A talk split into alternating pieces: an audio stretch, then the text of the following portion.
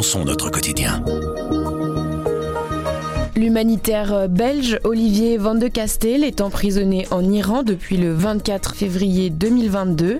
Le régime iranien perd patience et utilise une pratique dont il est coutumier qu'on appelle la diplomatie des otages, et ce dans l'espoir de récupérer son diplomate Assadollah Assadi, emprisonné lui en Belgique et condamné pour terrorisme. La République islamique d'Iran, en condamnant Olivier Van de Castel à 40 ans de prison et 74 coups de fouet, exerce une grande pression sur la Belgique. Je m'appelle Camille Petou et je suis avec Pauline Hoffman du service Monde. Elle nous explique les enjeux diplomatiques et humanitaires de cette situation particulière.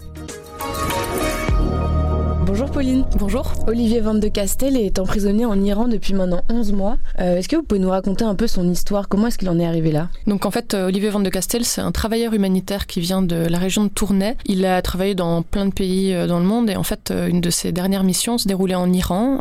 il y a été depuis 2015 travaillé pour euh, une organisation qui s'appelle le Norwegian Refugee Council, qui est une organisation euh, humanitaire euh, très connue et très reconnue dans le monde.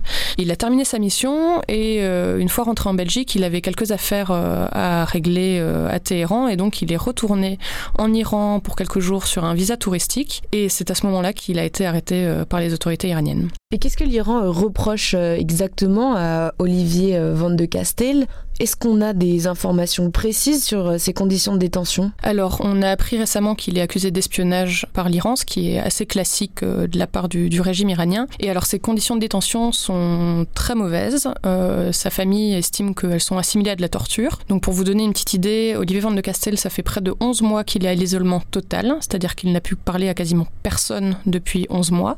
Il est seul dans une pièce, il a vécu plusieurs semaines, voire plusieurs mois sans drap pour pouvoir se couvrir la nuit. Il est mal nourri, il a de graves problèmes de santé. Euh, pour rentrer dans le détail, euh, il a perdu des ongles des pieds, donc euh, on ne sait pas si c'est un problème de santé plus grave ou si c'est un problème de malnutrition. Il a vécu pendant de très longs mois dans une pièce avec de la lumière 24 heures sur 24 et il fait extrêmement froid dans, sa cellule. Donc il vit vraiment dans des conditions de détention très très très difficiles et il a perdu, je ne sais plus combien, mais plusieurs kilos. Il est extrêmement amaigri. Il était initialement condamné à 28 ans de prison. On sait euh, depuis quelques jours que cette condamnation est passée à 40 ans et aussi 74 coups de fouet. Est-ce que ce genre de condamnation euh, est classique en Iran? Alors, euh, l'Iran est un pays qui applique toujours la peine de mort et les châtiments corporels assez fréquemment, souvent contre ses propres ressortissants. Ce qui est intéressant de regarder dans la condamnation d'Olivier Van de Castel, c'est que la divulgation des éléments de peine arrive un petit peu au fur et à mesure. Pendant de très longs mois, on n'a pas su de quoi il était accusé, on n'a pas su s'il y avait un quelconque procès, un procès qui est dénoncé comme fantoche. On commence à apprendre doucement qu'il est condamné à 28 ans, et puis ensuite euh, qu'il est condamné pour espionnage, et puis ensuite qu'il est condamné à des coups de fouet, et puis ensuite c'est plus 28 mais 40. Et en fait, ce qui est intéressant, c'est de regarder cette séquence où on voit qu'il y a une montée de pression de la part euh, du gouvernement iranien et des autorités iraniennes pour montrer que voilà, ils détiennent cet homme euh, de manière arbitraire et qu'en fait, ils peuvent en faire un peu ce qu'ils veulent. Quoi. Donc c'est un moyen de négociation diplomatique on appelle ça la diplomatie des otages, un phénomène euh, pas nouveau pour l'Iran. Est-ce que vous pouvez nous expliquer euh, comment ça fonctionne? Euh, Alors la diplomatie des otages, c'est effectivement pas neuf pour la République islamique d'Iran, et d'ailleurs ça commence à la création de la République islamique d'Iran en 79. On se souvient de la crise des otages américains, donc en fait c'était 52 Américains, y compris des diplomates, qui ont été retenus dans l'enceinte de l'ambassade américaine pendant 444 jours. Cette crise des otages en fait était liée à l'hospitalisation de l'ancien chat d'Iran, donc l'ennemi euh, des ayatollahs, euh, aux États-Unis. Et donc c'était clairement un moyen de pression euh, sur les Américains. Et en fait, ce qui est intéressant, c'est qu'on voit une corrélation entre des périodes de détente et de tension entre l'Iran et l'Occident et des arrestations d'Occidentaux dans le pays. Donc, quand c'est une période où les relations irano-occidentales sont relativement bonnes, il y en a un petit peu moins. Et quand ça commence à être un peu plus compliqué, il y en a un petit peu plus. Alors souvent, ces ressortissants, ils sont arrêtés euh, souvent sous motif d'espionnage, pas toujours, mais assez régulièrement.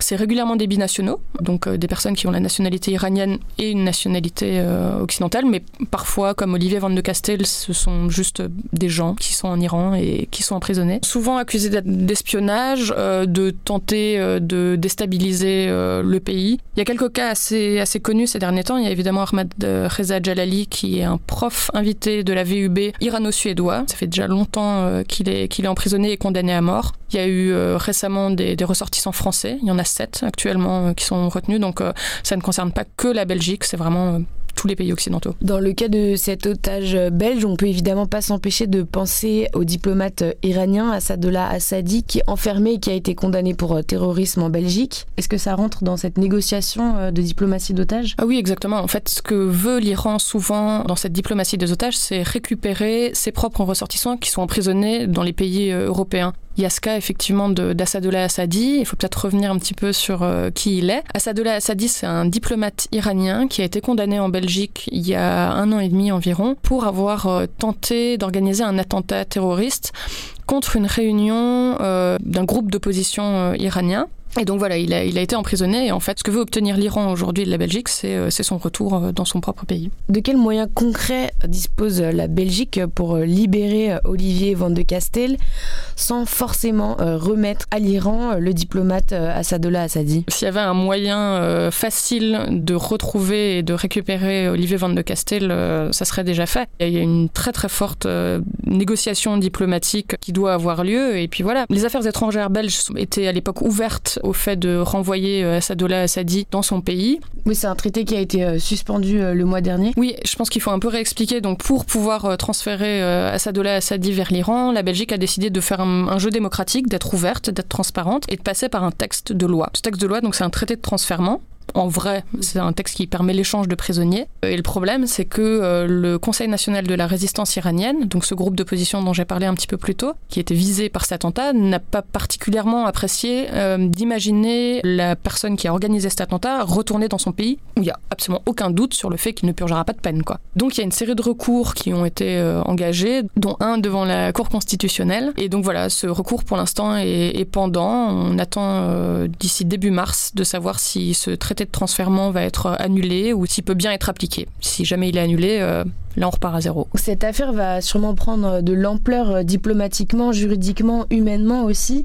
On sait qu'en ce moment, euh, les manifestations en Iran sont nombreuses, des exécutions ont lieu, notamment le week-end dernier. L'opposition, la résistance, comme la répression du régime ne lâche pas. C'est pas le moment pour la Belgique de gérer une telle situation de crise. Alors en fait, c'est très compliqué, c'est-à-dire qu'il y a énormément de facteurs diplomatiques qui entrent en ligne de compte et si c'était une affaire simple, elle serait déjà réglée. Olivier Van de Cassel serait très probablement euh, déjà de, retour euh, dans sa famille. Il n'y a pas de solution simple dans cette affaire. Elle n'est pas impossible euh, à résoudre, loin de là. Et s'il y avait plus d'espoir pour Olivier Van de Cassel, ça serait extrêmement triste. La vraie question là derrière, c'est de savoir qu'est-ce que la Belgique accepte en ce moment de lâcher un régime qui est en train de réprimer des manifestants et quel prix elle est prête à payer euh, pour sa fermeté diplomatique. Merci beaucoup Pauline. Merci. Avec Grand Angle le soir, raconte, explique et décortique, c'est notre oreille sur l'actualité. Retrouvez-nous sur notre site, notre application et votre plateforme de podcast préférée. À bientôt.